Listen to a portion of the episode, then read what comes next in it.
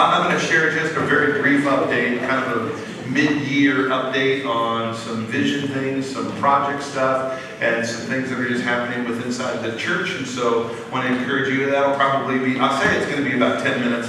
Uh, I could probably graduate that into about an hour and 10 minutes. So uh, someone's going to help me stay on track. And uh, I hope that you will uh, be a part of that as well. So invite you to turn your Bibles to John chapter 8. John mentioned that I have a 10 point sermon this morning, and it really is 10 points, but it's going to be kind of a quick 10 points. And I really want to encourage you to either A, use your phone and take photos of the screen that will be behind me because these are the I am statements that Jesus makes. These are the I am statements that Jesus makes. And he's making a declaration to you and to me who he is who He is. And that has implication to you and I in His all in all for you and I. And what that implication can mean and that encouragement from the Word of God and reminder to us and perhaps the scenarios of life that we are going through. And so I draw your attention first to uh, really number one, the where Jesus makes the statement in John chapter 8 and verse 12. And so I'd like to read these first 12 verses in John chapter 8. This is the story of the woman who was caught in the very act of adultery, or at least minimally, there was the accusation that she was caught in the very act of adultery.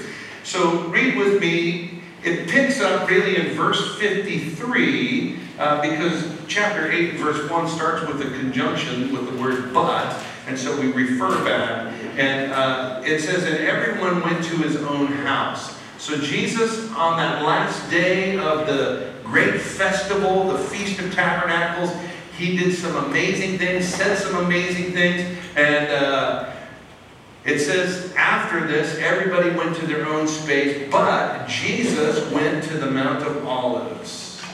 Now, early in the morning, he came again into the temple, and all the people came to him. And he sat down and he taught them.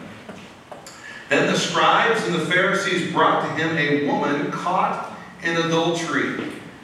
And when they had set her in the midst, they said to him, Teacher, this woman was caught in adultery in the very act.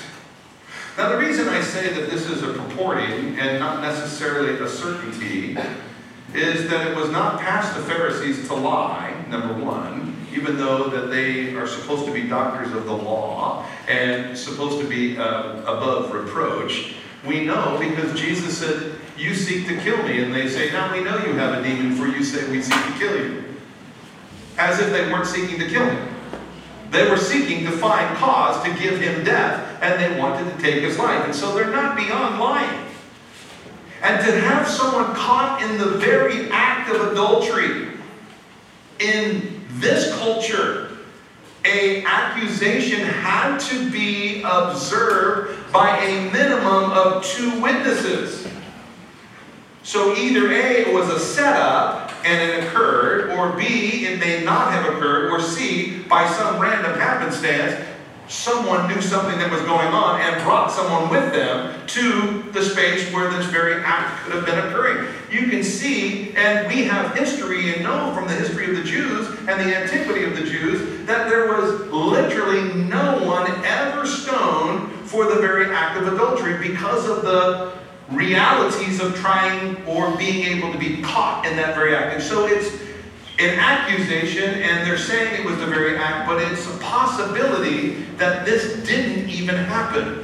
Now, if you want to listen to the sermon from a couple of weeks ago, we would encourage you to do so because there's some phenomenal realities associated with Jesus, who is the living water, and the dust of the floor of the quote unquote tabernacle or temple, and those being mixed. And so you just got to go and do a little research. You can read Numbers chapter 15. I encourage you to do so and then listen to that message. So they said she was caught in the very act. Verse 5 Now Moses in the law commanded us that such should be stoned, but what do you say? Now you could see where they could be trying to catch him. What if she never actually was caught in the act and they're asking him to pass judgment one way or the other? Moses says this, and this is what's to happen. What do you say? So if she never actually did anything and he responds, they've got him caught. You're not Messiah. And so you can see that this could be very, very convoluted. Nevertheless, this they said, testing him, that they might have something of which to accuse him. But Jesus stooped down and wrote on the ground with his finger, as though he did not hear. So when they continued asking him, he raised himself up and said to them, He who is without sin among you, let him throw a stone at her first. And again he stooped down and wrote on the ground. Then those who heard it, being convicted by their conscience, went out one by one, beginning with the oldest even to the last. And Jesus was left alone, and the woman standing in the midst. When Jesus had raised himself up and saw no one but the woman, he said to her, Woman, where are those accusers of yours? Has no one condemned you? And she said, No one, Lord. And Jesus said to her, Neither do I condemn you. Go and sin no more. Then Jesus spoke again, saying, or spoke to them again, saying, I am the light of the world. He who follows me shall not walk in darkness, but have the light of life. Father, in the next few moments, as we consider these epic statements, these epic truths of the person, the Son of God, Jesus Christ, our Lord and Savior, may God, we realize once again and afresh who you are and who you are to us, who you are for us, and all that you want in us, God. Be glorified, we pray in Jesus' name. And everyone said a strong amen. amen. I am the light of the world, Jesus declares. And he says, He who follows me shall not walk in darkness, but have the light of life. So here's the big idea. Here's the big idea. If you're taking notes, just write this. Jesus redirects my walk of darkness to a walk that is in the light.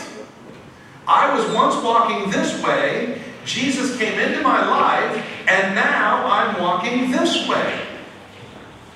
The Bible says that the walk of the righteous or the life of the righteous shines brighter and brighter until the fullness of day. And if we will continue to walk with the Lord, we can walk in the light as He is in the light. And we all know what it was like to walk in the darkness. I can tell you tales and stories of my old life before I knew Jesus. My kids can recount the story of how I used to live. They've heard it time and time and time again. And believe me, it's not worthy of glorifying the things that I was engaged in and the inventions of evil and wrongdoing and bad behavior and just the simplicity of violating simple rules around the house, let alone big rules around the community. Blah, blah, blah. It was bad news. But the good news is Jesus came in. And he came in my heart and my life. And just like those fellas, those Pharisees who had conviction in their heart, because the scripture says that the Spirit convicts the world with regards to sin, righteousness, and judgment. They were being convicted from the outside in. Now the Spirit of God was living in me, and I was being convicted and convinced from the inside out. And He began to transform the very way I think. You have it in your life, that transformation of how I think. And He modified and transformed even the motives and the intents of my own heart. The walk of darkness has been changed. And here's the caveat for you and I. We can receive Jesus as Savior, but if we don't come under His Lordship, we can continue to walk in darkness. And God doesn't want us there. Why would God not want us to continue to walk in darkness? Because our sin separates us from our Father. And we position ourselves to not be in the place to be under the blessings of God. But if we walk in the light as he, the, as he is in the light, we position ourselves to be in the blessings of the Lord. And don't you know that every good and perfect gift flows from the Father of lights? And He wants to bestow gifts and blessings on His children. He's a good God, amen? He's a good God. I heard a story one time told of a man who had a dream. And in this dream, he went to heaven and he was shown everything in heaven. And it was just amazing. And as he was walking through heaven, our Savior took him through and showed him all these magnificent things of heaven. But he noticed very conspicuously that Jesus did not show him the contents of a large warehouse. And so in the dream, the man asked Jesus, Jesus, you've shown me all of this marvelous inheritance of heaven, but I noticed that we didn't get to see the warehouse, this massive warehouse. And Jesus walked into the doors of the warehouse and opened the doors, and inside were these marvelous wrapped packages beautiful bows, beautiful wrapping, some very large, some small, but packed tight. And he said, Why would you withhold this from me? And he said, These are the gifts that you didn't receive because you weren't walking with me. The blessings that I wanted to bestow upon you but because of your lack of obedience, they were withheld from you by yourself. And so, is that true? I, all I can say is, guys, if we walk in the light as He is in the light, we are walking in the blessings of the Lord. Every spiritual blessing, all of the promises, and God wants to bestow those on us. That's good news for you and I. So the caveat is, it says, if he who follows me, are you following the Lord? Are you following? From the youngest to the oldest in this room. It's, it's that little two letter word, if. If you will be my disciple, Jesus said. If you will be, will you be? Will you be? The second I am statement that Jesus makes. He says in John chapter 6 and verse 35, and Jesus said to them, I am the bread of life. He who comes to me shall never hunger. You might underline the word never. That's a qualifier, that's an adjective. Never hunger. And he who believes in me shall never thirst. Hunger and thirst. So often when we think of the words hunger and thirst, we think of food like a barbecue today, and bratwurst and Louisiana lots, and Hebrew nationals, and side dishes, and burgers, and cheese. And when we think of thirst, we think of those things that would satisfy us. Recently, I've been doing some landscaping. Somebody saw me yesterday and said, Wow, man, you are tan. What have you been doing? You've been on vacation? I said, No, I've been out doing landscaping. And uh, so I have a, a, major farmer's tan. I mean, it stops right at my neckline and uh, mostly my wrist. Sometimes I have a short sleeve shirt on. But no, no, no. And uh, we, we think of, again, uh, food and uh, drink, but taking that drink in those landscaping moments. I have been out in the, I mean, Levi showed up one day and he said, I don't think I've seen so many beads of sweat on one forehead before in my life. I said, bro, I need some satisfying drink. And so we have Gatorade and we have ice water. And boy, when you start drinking that cold water on that hot day, it's like you can't stop. You just keep drinking because it's so satisfying. But that's not all that Jesus is talking about here. He's not talking about food and drink like we might suppose we talk about when we talk about food and drink. He's talking about any hunger that you have on any level, any thirst that you might have on any level. If there's a void in your life and you're trying to fill that void, that's a hunger and that's a thirst. And Jesus says, I will fill that. I am the bread of life. I will fully satisfy you. And that's the big idea that Jesus completely satisfies. Completely satisfies. If there's a space in your life where you are not satisfied, if there is a space in your life where you are not fulfilled, if there is a space in your life that is wanting, I submit to you today that Jesus will fill that need Jesus will fill that want. Jesus will fill that hunger. Jesus will fill that thirst. How does it work? How does he fill that? I can tell you how he has filled it for me. And I have story after story after story. I remember years ago when I told my mom that I wanted to ask for Kim's hand in marriage. And she says, Well, you can't do that. And I said, Why? And she says, Well, you're not ready for marriage. And uh, she said, That wouldn't be fair to her. And uh, I remember having a conversation with my mom at that time about the things that we love about the Lord. What are the things that we love about the Lord? And Dennis, you had us just a moment ago. What are the things that we're thankful for? And lots of people were making declarations of things that we're thankful for. And uh, you know, the first thing I said, I think you heard me say that, it was His kindness. His kindness. I'm so thankful for the Lord's kindness in my life. He's been kind to me. And it, it has to do with what I was missing in my life. And he filled this kindness in my life, and I, I correlate that to the conversation I had with my mom, mostly because we were talking about relationship. I, I said to my mom at that time, Well, Mom, have you talked to the Lord about who I'm supposed to be marrying? Because I certainly have been for the last several years. And I've been asking God, and God's been directing my life, and He's been showing me things. And so we had this amazing conversation that ensued from there. And what ensued from there was what do you love about the Lord? What do you love about? Has He satisfied what's in your life? Has He fulfilled? And Jesus had already begun satisfying me. I, I, I had stopped doing some of the things that I had practiced doing for many years previous because Jesus had fulfilled a need that I was trying to fill. And so all those things to say, I would just say to you, no matter what is lacking, maybe you're maybe you're looking for some kindness in your life. Have you noticed that the world can be pretty rude these days?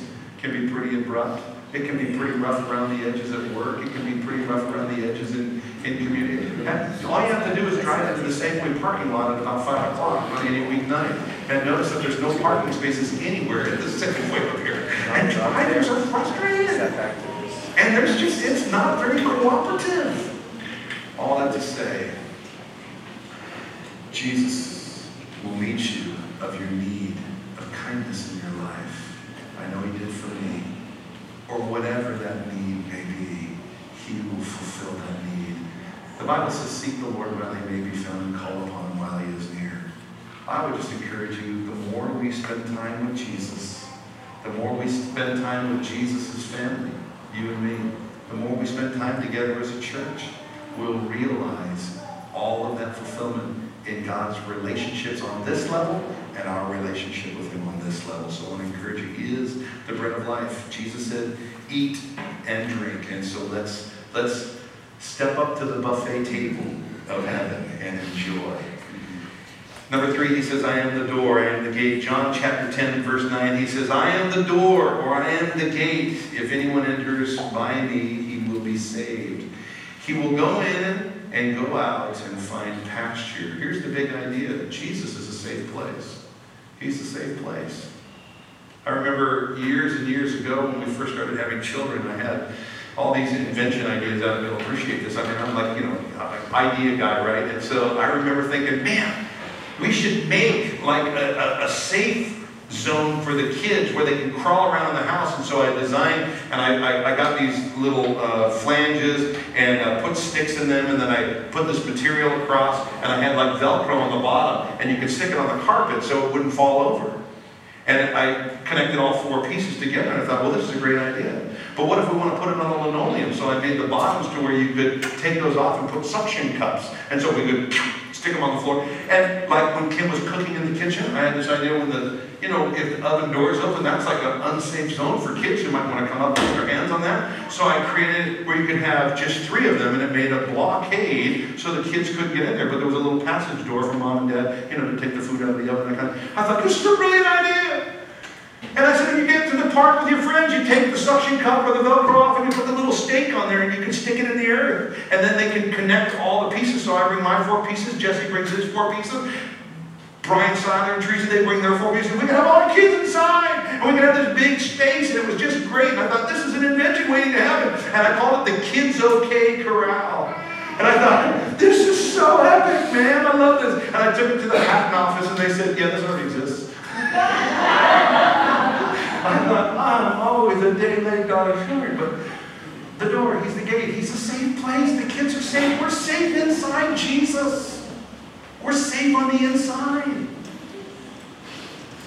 If we'll stay on the inside. Then he says you can come and go. And the come and go part is not like I'm going to walk out of salvation and step back in salvation. I'm going to stay in Jesus where I go. And where I tread my feet, I'm going to take Jesus because I'm in Christ. In Him. All of the promises of God are yes. In Him and amen. In Him. That's a safe place. That's safe. Jesus is safe. There are folks out there right now who are struggling. Struggling. Not feeling safe. Not feeling protection. Not, not realizing that He is our shield. He is our. The Bible says, Abraham, when God spoke to Abraham, Abraham said, I am your shield, your exceedingly great reward. Paul, writing to the church of Galatia, says, We are blessed with believing Abraham. In other words, the blessings of Abraham are ours as believers. And he is our shield and our exceedingly great reward. There's safety in the Lord. Can I get an amen? amen? That's good news. That's good news. Okay, number four, I am the good shepherd. John chapter 10, verses 11 and 14. He says this twice, John chapter 10. I am the good shepherd. The good shepherd gives his life for the sheep. Verse 14 says, I am the good shepherd, and I know my sheep, and am known by my own. Here's the big idea God or Jesus, He's our protector. He's our protector. The shepherd protects the sheep. And the shepherd, the good shepherd, will give his life for the sheep. And we know Jesus did that, in fact. But in addition to giving his life literally on the cross at Calvary, he will protect his children. The hireling shepherd will run when the wolf comes. The hireling shepherd will run when the bear comes. But what did David do when the bear came? He killed the bear. What did David do when the lion came? He killed the lion to protect the sheep. That's a picture. Remember, David was a man after God's own heart. That's, that's God's heart toward us. He's our protector. Thanks be to God.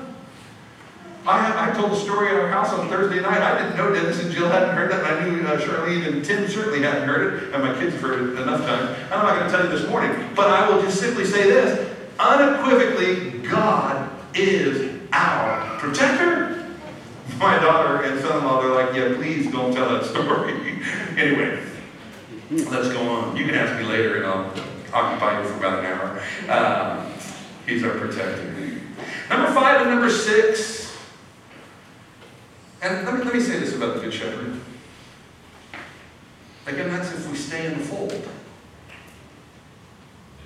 Now, I love this about Jesus. If you wander from the fold, he leaves the 99 and goes for the one. He'll come after you, but don't, don't keep running. If you wander, you feel Jesus getting a hold of your feet, let him get a hold of your feet. Shepherds, if they had a particular sheep that would continue to wander, they would break one of their legs. And then he would put the sheep around his neck. You've seen the pictures. Those are actual photographs of Jesus, by the way. with, a, with a lamb around his neck. That was a typical picture of a good shepherd that had a sheep that would wander, and he would break a leg, and the sheep would get used to the master's smell, his voice, and his habit so that he would stop wandering. Don't be the kind of sheep that wanders and need to get your leg broken from the Lord. I don't mean literally, but be careful, right? I mean, be careful because he loves us that much. He loves us that much. Number five and number six, John chapter 11, verse 25 and 26, Jesus said to her, I am. This is Mary, and this was the story of Lazarus, which will be there in uh, a number of months, I'm sure. Jesus said to her, I am the resurrection and the life. He who believes in me, though he may die, he shall live. And whoever lives and believes in me shall never die. Do you believe this? So here's the big idea Jesus gives eternal life to you and to me eternal life. If your faith is in Jesus today, you're born again. You are eternity now, but it will not end when you die physically. You will simply take your last breath here and you will take your next breath there. Eternal life. That's amazing. But the gift of God is eternal life. Every good and perfect gift flows from the Father of lights. Eternal life is a good gift. Can I get an amen? amen. Look at your neighbor and say, You're going to live forever. Yeah, you're going to live forever. and now say, turn back and say, With me too. so hopefully we can figure out how to get along with one another. Because we're going to live together in community in heaven. I can't wait to meet some of our patriarchs when we get there. Eternal life is in Jesus. If you know someone whose faith is not in Christ, this is epic. He is the resurrection. He is the life. We want to be family members in the community of God and community of the body of Christ that are sharing our faith with those who need Jesus. We want to convey the love of God to those who desperately need the Lord. Because outside of a personal relationship with Jesus Christ, they will spend an eternity separated from God. And they need Jesus. I am the resurrection and the life. Number seven and number eight, Jesus says in John 14 and verse 6, Jesus said to him, I am the way, the truth, and the life. No one comes to the Father except through me. Gang, here's the big idea relationship with the Father is only through Jesus. To be rightly related to our Father in heaven. Now, we've all had fathers on this earth, and no matter what your exposure or what your experience or what that scenario was like on a scale of 1 to 10, good, bad, or indifferent. The scripture declares that he is the father to the fatherless. And no matter where we have been in that arena, God, our heavenly Father, is good. He's good. He's good. I tried to be a good father. Two of my children are here today, and they know my foibles and they know my faults. It's real simple because there's only three. no, I'm just kidding. One of them's not being honest. No, I'm teasing. They know because you can't hide when you live together for long periods of time. You can fake even your relationship with God here on a Sunday morning. You can fake it. But you spend time with someone and you get to know someone. And I know I've tried to be a good father, but in the shortcomings of my life, I'm so thankful that they are connected with their Heavenly Father. I think one thing that Kim and I did, and I think we did this right, from, a, from the earliest onset that our children were born, we read the Word of God to them so that they would in turn desire relationship with their Heavenly Father. And so I would say to every young parent or future parent in the room, or parents that may even have young adult kids, make a habit of reading the Word of God to your kids. I was telling the kids recently, uh, I think it was Olivia, uh, I was telling Olivia, we went shopping for some clothes uh, with her because she's uh, carrying our first grandchild. And uh, yeah, it was pretty exciting. So I just, I, I shared, hey, when you and Wes as young parents begin to read the Word of God, even now you can read the Word of God while you're pregnant out loud because the child that's being formed in your womb will hear your voice. And the Word of God is living and active. and we can begin to read God's Word as couples read God's Word. This, this is living and active, and it's good, and it's transformative, and there's power. Faith comes by hearing, and hearing by the Word of God. When Jesus faced temptation in the wilderness for the 40 days, and we have three accounts, but it wasn't just three accounts that the devil showed up in that 40 days. He was tempted just like you and I are tempted. You know, sometimes we get tempted perpetually, right? Where thoughts will come into our mind and we have to cast the thought down and then it shows back up. We have to cast it down and it shows back up. We have to cast it down and it shows back up. We have to cast it down and it shows back up. We have to cast it down and shows back up. And then we have to cast. I mean, Jesus combated temptation by quoting the Word of God. There's power in the Word. And so, when I think of this big idea back to the Father, we want to direct people into relationship with our good and Heavenly Father. And so He says, I am the way and I am I am the life again. So the big idea, Jesus is back to our Father. If you, no matter your relationship with your earthly Father, your Heavenly Father is not like that. His ways are above our ways. His thoughts are above our thoughts. He's not upset with you. Look at that. And I remember my dad. My dad passed away when I was 17 years old. He was 47 years old. He died. My dad was an angry man. I remember my dad. Oh, I can tell you stories about my dad. Mm-mm-mm. Thanks be to God. Three months before he passed away, he received Jesus as his Lord and Savior. So I get to see my dad again in heaven. Come on, that's good news, right? But my Father in heaven is not like my my dad was angry. And God's not angry at you. He's not doing things in your life. Things aren't happening in your life as punitive damage for decisions you've made. Oh, there are consequences for the decisions we make, right? Everybody gets that. But God is not punishing you in anger. Jesus took all that. He took it all. The punitive damage for sin, he took it all. The wages of sin is death, and Jesus bore all that. Can I get an amen? Amen. He took it all. He took it all. The punitive damage for your sin, your iniquity, your just your trespass, I choose to violate. He took all that. So there is none because it's already been judged. Praise be to God. So He's loving and He loves us. Number nine, as the worship team is coming back up, Jesus says in John 15 and verse 5, I am the vine, you are the branches. He who abides in me and I in him bears much fruit, for without me you can do nothing. Here's the big idea. Listen, Listen gang, Jesus is our source.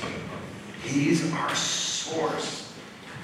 The, the branches, they can do, they have no life in and of themselves.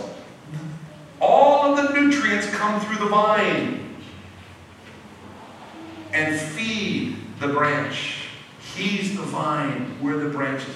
He's our source. He's our source, and He's our source of everything and for everything. If you're going anywhere to have your needs met other than Jesus, I want to help you, and encourage you, and redirect you to go to the Lord first. Watch what God does. You say, well, I'm short in finances, and so I'm going to go to work. Yes, that's right. Be diligent.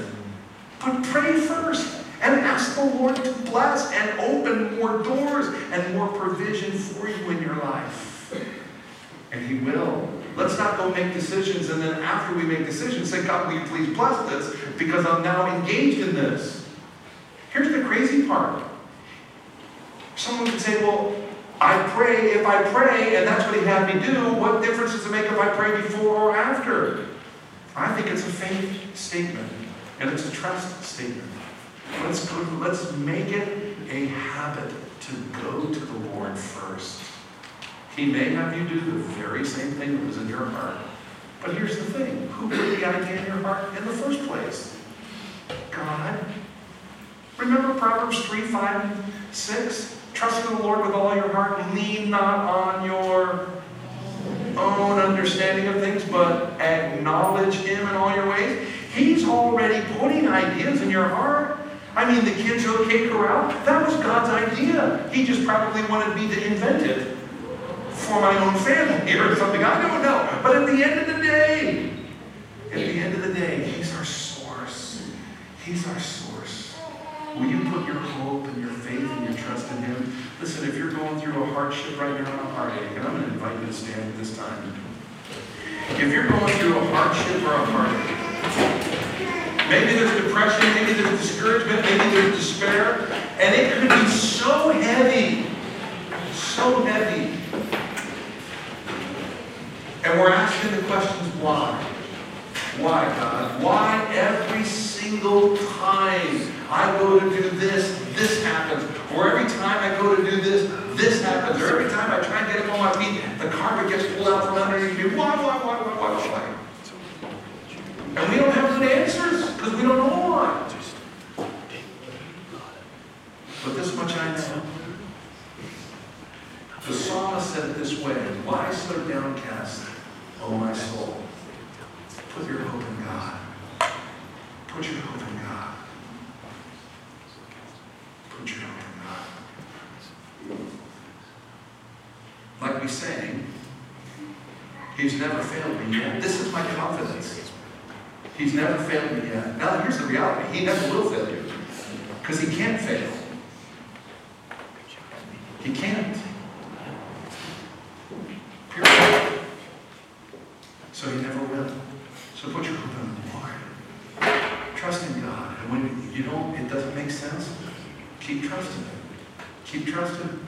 And it may not make sense on this side of eternity. But when you get face to face with Him, you'll go, oh, well, that makes sense. Thanks, Lord. I didn't know what work of glory you were trying to do in my life, but now I see it. Thank you, Lord. He's working. He's working. He's working. So, number 10, he says, I am. I am. He claims that eternal name of God, the great I am, that was given at the burning bush with Moses. It's the eternal I am. I am God, which means He is our all in all. He's our all in all. So no matter even these nine, if they didn't cover something that you may be experiencing or going through, good news is number 10. He is the I am. He is God, our all in all. I'm going to pray, and our worship team is going to lead us in a song, and then Pastor Dennis is going to close with benediction. And then we're, please, please, please, hop in your rigs and join us up at the barbecue. And it's you can just, I mean, you can go up immediately. You can help break down a few chairs if you want to do that, but just bolt right up the street. It's just straight out Sunnyside Road to 190th, and they're on the right hand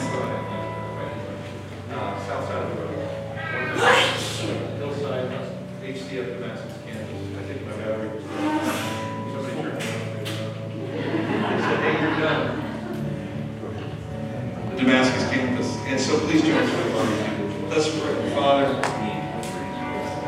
as we stand in this space, these altars of our own seats, for some of us, we've not looked to Jesus in every area of our life. And Lord, we want to make today a day of commitment. We want to say yes to Jesus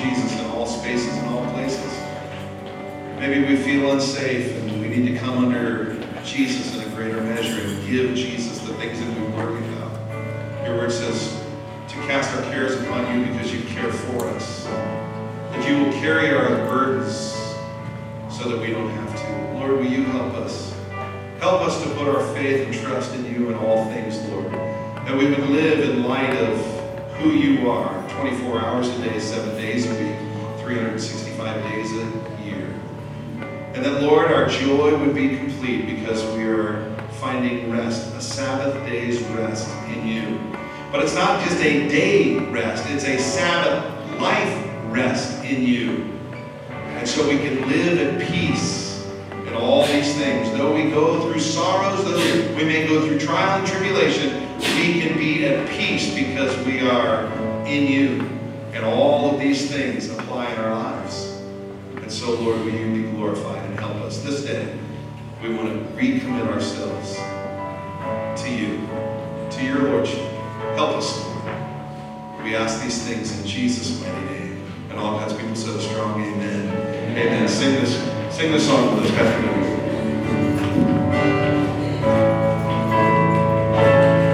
I will sing, sing, sing.